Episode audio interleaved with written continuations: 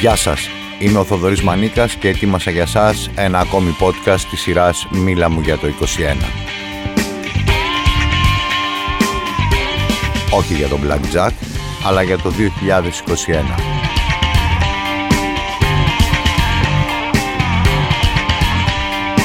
Μίλα μου για το 21 μια σειρά από podcast όπου οι προσκεκλημένοι μου που δεν είναι οι συνήθεις μαϊντανοί των media μιλούν για διάφορα αλλά κυρίως για όσα σημαδεύουν τη χρονιά που διανύουμε.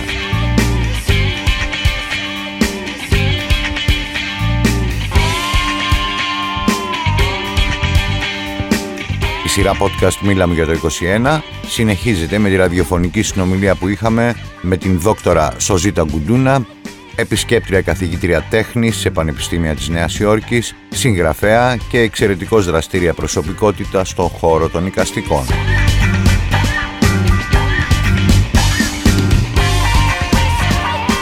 Η συζήτηση μας αυτή μεταδόθηκε από τον ραδιοφωνικό σταθμό στο Κόκκινο στους 105,5 μεγάκυκλους στα FM το απόγευμα του Σαββάτου 2 Ιανουαρίου 2021.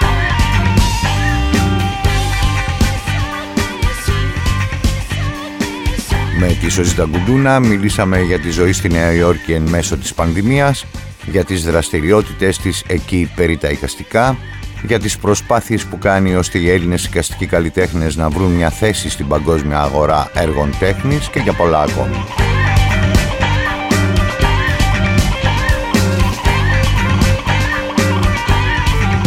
Στον ραδιοφωνικό αέρα του Κόκκινου, λίγο πριν αρχίσει η συνομιλία μας με τη Σοζίτα Γκουντούνα, ακουγόταν ο Τζαμαϊκανός Dandy Livingstone.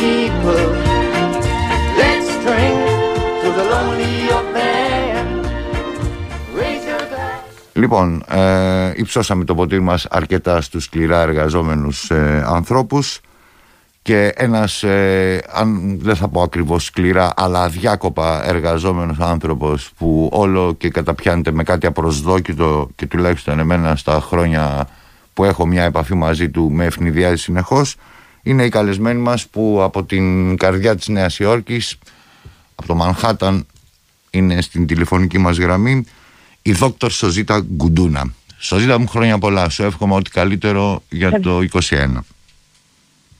Χρόνια πολλά, καλή χρονιά σε όλους να έχουμε ένα αισιόδοξο νέο χρόνο.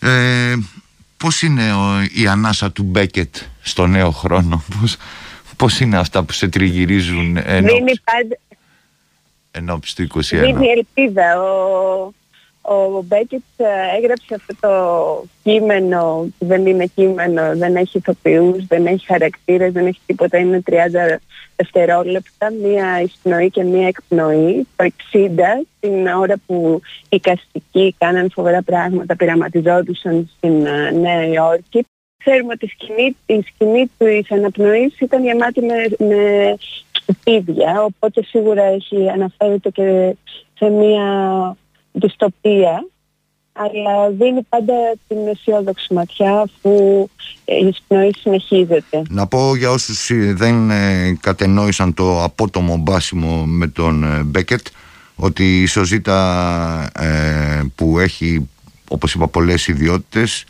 και ακαδημαϊκή αλλά και ε, ιδιότητα δράσης ε, καλλιτεχνικά δρόμενα ως curator και ως ε, συγγραφέας και κάποιων ε, βιβλίων έχει γράψει το ανάσα του Beckett Beckett's Breath Anti-Theatricality and the Visual Arts το λέω καλά; Ναι, ναι, πολύ καλά, πολύ καλά. Αυτό προσπαθούσα να πω ότι ως θεατρικός συγγραφέας την στιγμή που στην, ε, και στην Νέα Υόρκη ιδιαίτερα ε, γεννάταν το happening και όλα αυτά τα πειραματικά έργα, ο, ο Μπέκετ έγραφε ένα κείμενο που δεν είναι κείμενο ουσιαστικά. Είναι μια εισπνοή, είναι ένα ακουστικό έργο, όπως θα έκανε ο Μπρουσ Νάουμαν, δηλαδή είναι μια εισπνοή και μια εκπνοή. Οπότε εγώ προσπάθησα να βρω πού είναι οι σχέσεις μεταξύ του θεάτρου, πώς το ίδιο το θέατρο Κάτι έχουμε τώρα με αυτή τη γραμμή, ε είναι ανοιχτή όμως. Οπότε εμείς προχωράμε με το μουσικό μας choice και περιμένουμε τη Σοζίτα εκ νέου.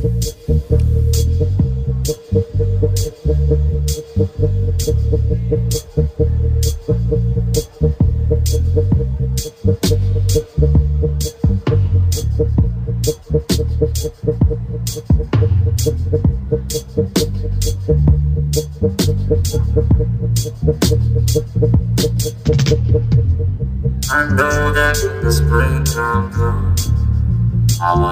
no more. I know I will love her no more. I can't help myself, no matter what I tell myself.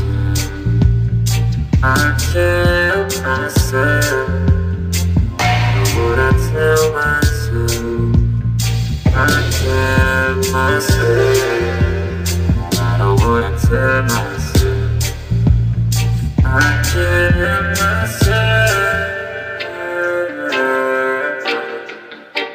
Σοζίτα είσαι στον αέρα νομίζω ξανά Ναι, ναι, ναι, ναι, είμαι. έξοχα Ε, Λοιπόν δίκιο. για ολοκλήρωσε τώρα γιατί χάσαμε λίγο το focal point Ναι, το focal point είναι ότι η σχέση του, το, ενός θεατρικού συγγραφέα, όπως και ο Μπέκετ και ο Μπρέχτ, προσπαθούσαν να βρουν άλλους τρόπους να πειραματιστούν με το μέσο του θεάτρου και με το κείμενο. Οπότε με αυτό το κείμενο που είναι ίσως το πρώτο βιβλίο που αφιερώνεται μόνο σε, τό- σε ένα τόσο μικρό έργο, δηλαδή είναι 30 δευτερόλεπτα, συνδέεται με το μινιμαλισμό και προσπαθεί να βρει τα όρια του θεάτρου παρουσιάζοντας κάτι που δεν έχει ούτε ηθοποιούς, ούτε χαρακτήρες. Είναι μια σκηνή με σκουπίδια, αλλά μέσα από αυτά τα σκουπίδια βγαίνει μια εισπνοή.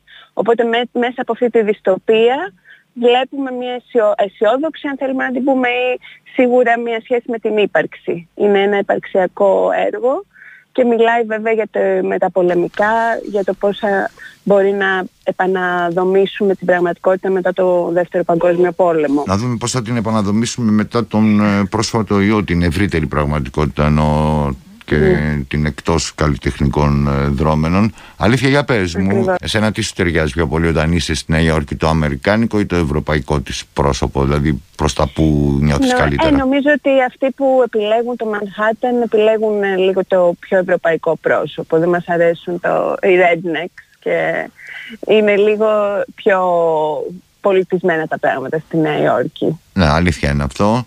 Ε, να σου πω, με εντυπωσιάζει πάντα ότι ενώ είσαι στην καρδιά των πραγμάτων, δηλαδή από την Μαρίνα Αμπράμοβιτς με την οποία αν δεν κάνω λάθος είχες μια πολυετή συνεργασία μέχρι όλα αυτά που κάνεις ως curator, ως ε, freelancer αλλά με, Με εντυπωσιάζει που πάντα θέλεις να το φέρνεις και πίσω στην Ελλάδα. Υπάρχουν άλλοι που δεν το βρίσκουν αυτό το balance τόσο εύκολα.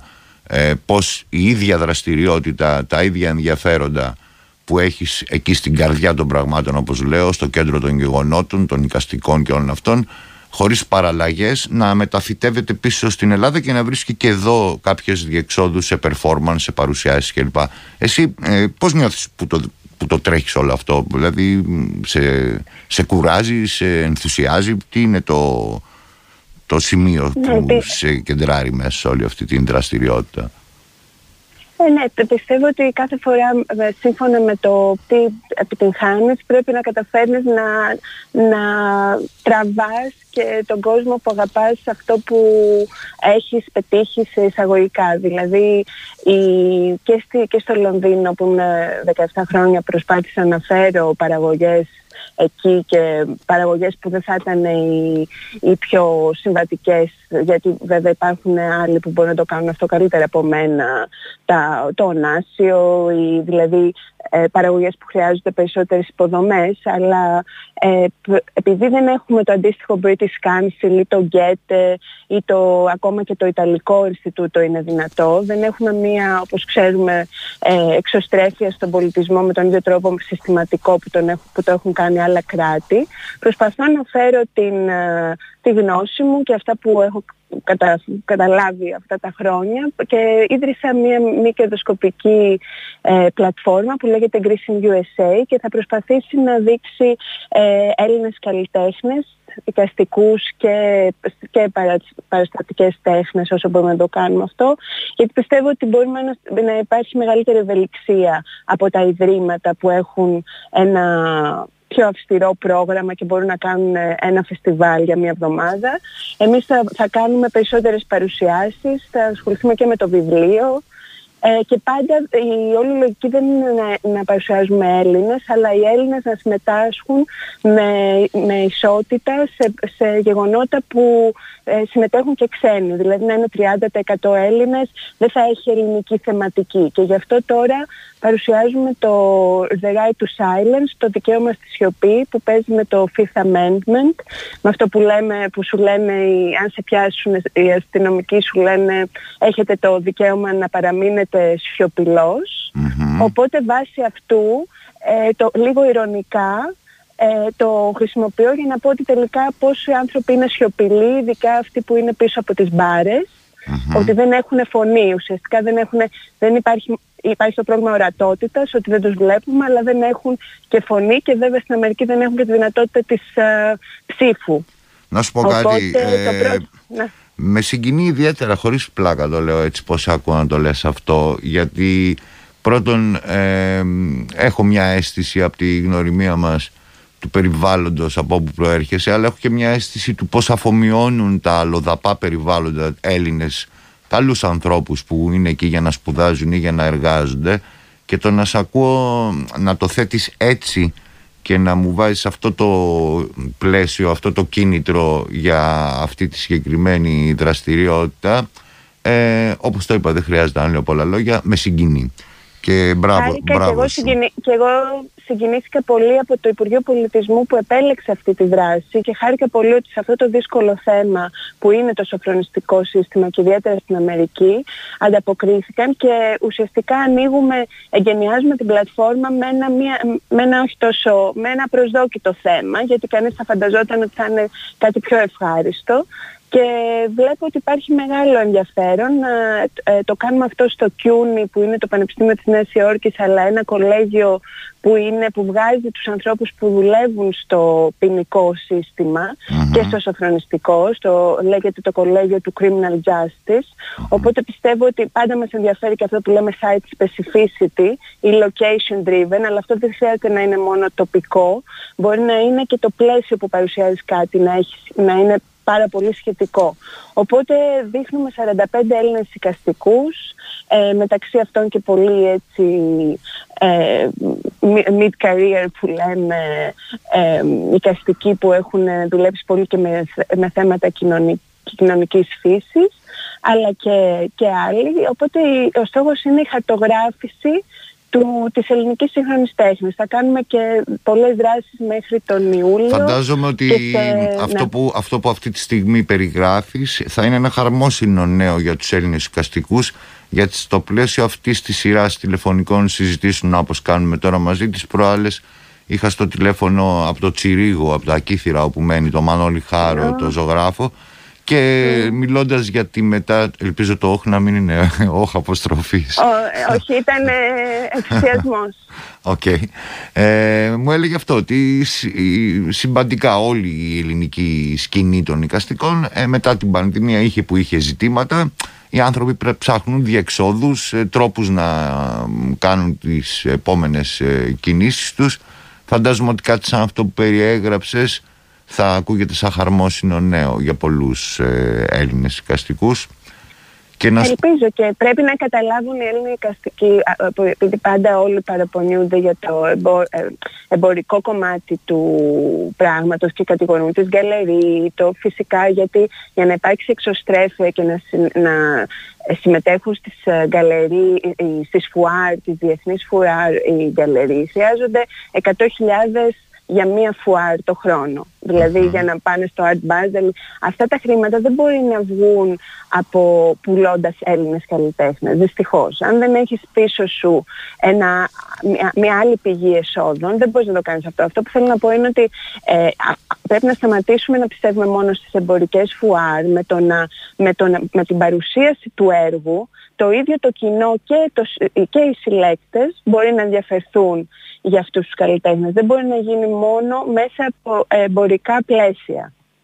Οπότε με το, ο- και ελπίζω και το Υπουργείο αυτό σιγά σιγά το ότι επέλεξε αυτή τη δράση δείχνει ότι υπάρχει μια ευαισθησία.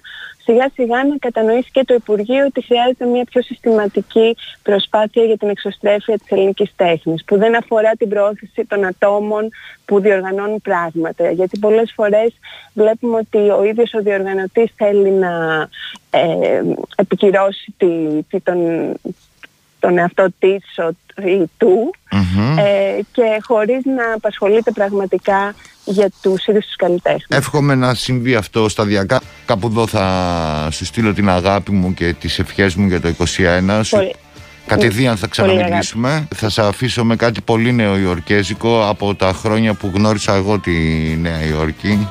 Είναι η Μπλόντι στο Κόλμη γιατί θέλω να σε ευχαριστήσω που δέχτηκες και την κλίση μας. Τη λατρεύω. Ε, ευχαριστώ πάρα πολύ για την ε, πρόσκληση. Να είστε Κάθε, καλά. κάθε καλό σου εύχομαι Σοζίτα και ε, Κάθε όλη καλό. τη δύναμη που πρέπει να έχεις. Να είσαι καλά.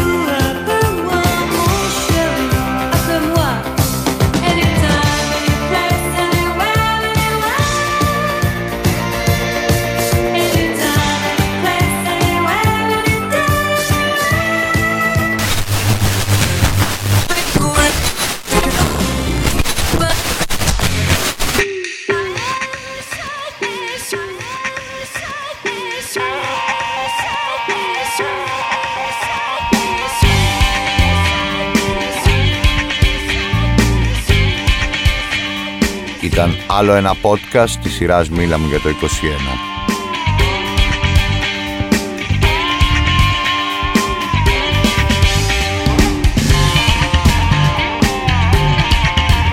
Σήμερα ακούσατε το podcast με τη ραδιοφωνική συζήτηση που είχαμε με τη Σοζίτα Γκουντούνα, επισκέπτρια καθηγήτρια τέχνης σε Πανεπιστήμια της Νέας Υόρκης, συγγραφέα και δραστήρια προσωπικότητα στο χώρο των οικαστικών.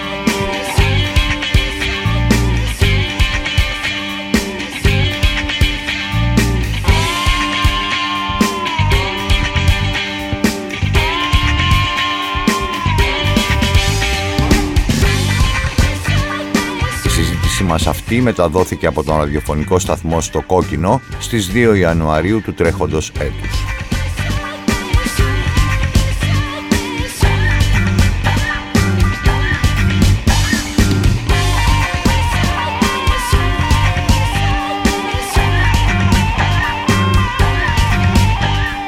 Στην κονσόλα του Κόκκινου ήταν ο Γιάννης Κολίβας.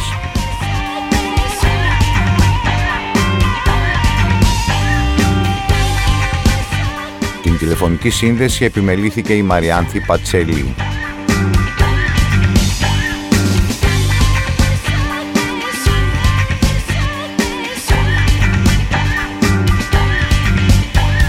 Ακούστηκαν τραγούδια με τους Dundee Livingstone, Brillantes del Vuelo και Blondie.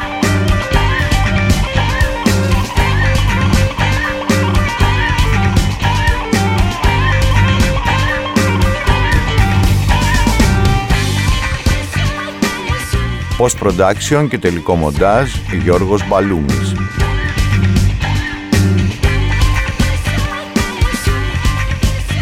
Ήταν μια παραγωγή του Θοδωρή Μανίκα για τον ραδιοφωνικό σταθμό στο Κόκκινο.